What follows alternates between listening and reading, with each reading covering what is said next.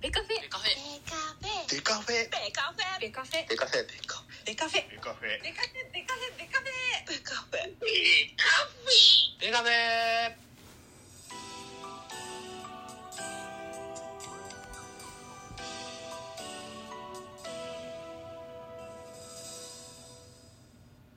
ベースボールトークバラエティポッドキャスト番組野球トークベースボールカフェキャン中世は各種ポッドキャストで配信中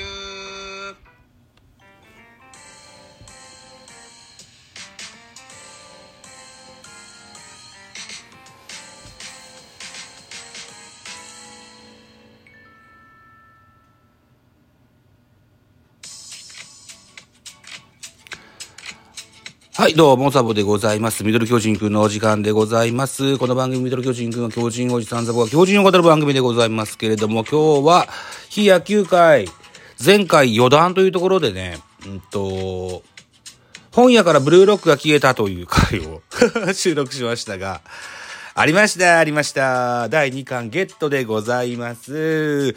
えっとね、通常の本屋さんにはなかったんですが、ブックオフにありました。ブックオフは言わずと知れた古本屋さんでございますけども、現在ね、ブルー、と、ブックオフにね、あの、新刊のコーナーがあるんですね。うん。新刊のコーナーにありました、ブルーロック。はい。えっとね、ちゃんとラッピングがしてあって、えー、ブックオフさんらしくですね、読み終わった本はぜひブックオフにお売りくださいなんていう文言が書いてありましたよ。はい。いうことで、ブルーロックの第2巻を、えーやっとこさゲットすることに成功いたしました。裏表紙ご紹介しましょう。世界一のエゴイストを作り出せ、始まるブルーロック式サッカー。国民とマスコミの加熱する批判の目と、日本が誇る天才ミッドフィールダー、愛しさえの冷たい投手の視線を受け、いよいよ、青い監獄のトレーニングが幕を開ける。5チーム中にチームが勝ち残る総当たり、リーグ戦で、イサギたち、イサギは主人公ですね。えー、イサギたち、チーム Z は全員フォワードで、えー行う初めての試合に大苦戦。勝ち上がるために必要なのは自分だけの武器、エゴを開花させる武器を見つけ出せ。武器を見つけて、蹴落とせ。自分以外、なりてえだろ、世界一。という、背拍子の煽り文章でございました。えっ、と、まあ、以前もお話ししたようにブルーロックね、えっ、と、フォワードを育成するそんなあ施設でございますよ。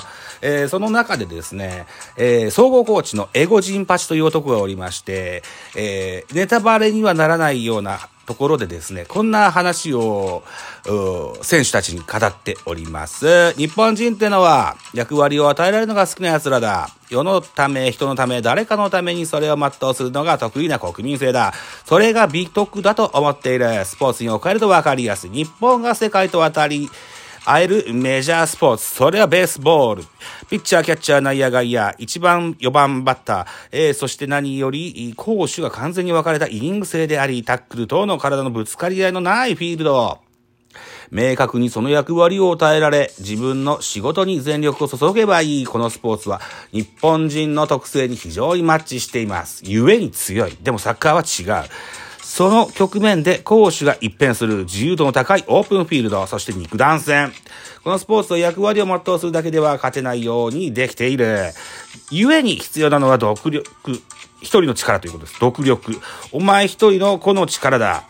サッカーにおいて今日本人が世界に誇れるポジションがどこかわかるかミッドフィールダーのサイドバックだ。フォワードチームで、えー身を粉にし、決まり事を全うすることでストライカーの位置を100にするこのポジションに優秀な選手が多く生まれるのは当然だ。そしてこの献身と犠牲心がなければ日本サッカーはここまで進化しなかったと言ってもいい。故に革命は起きないのだと。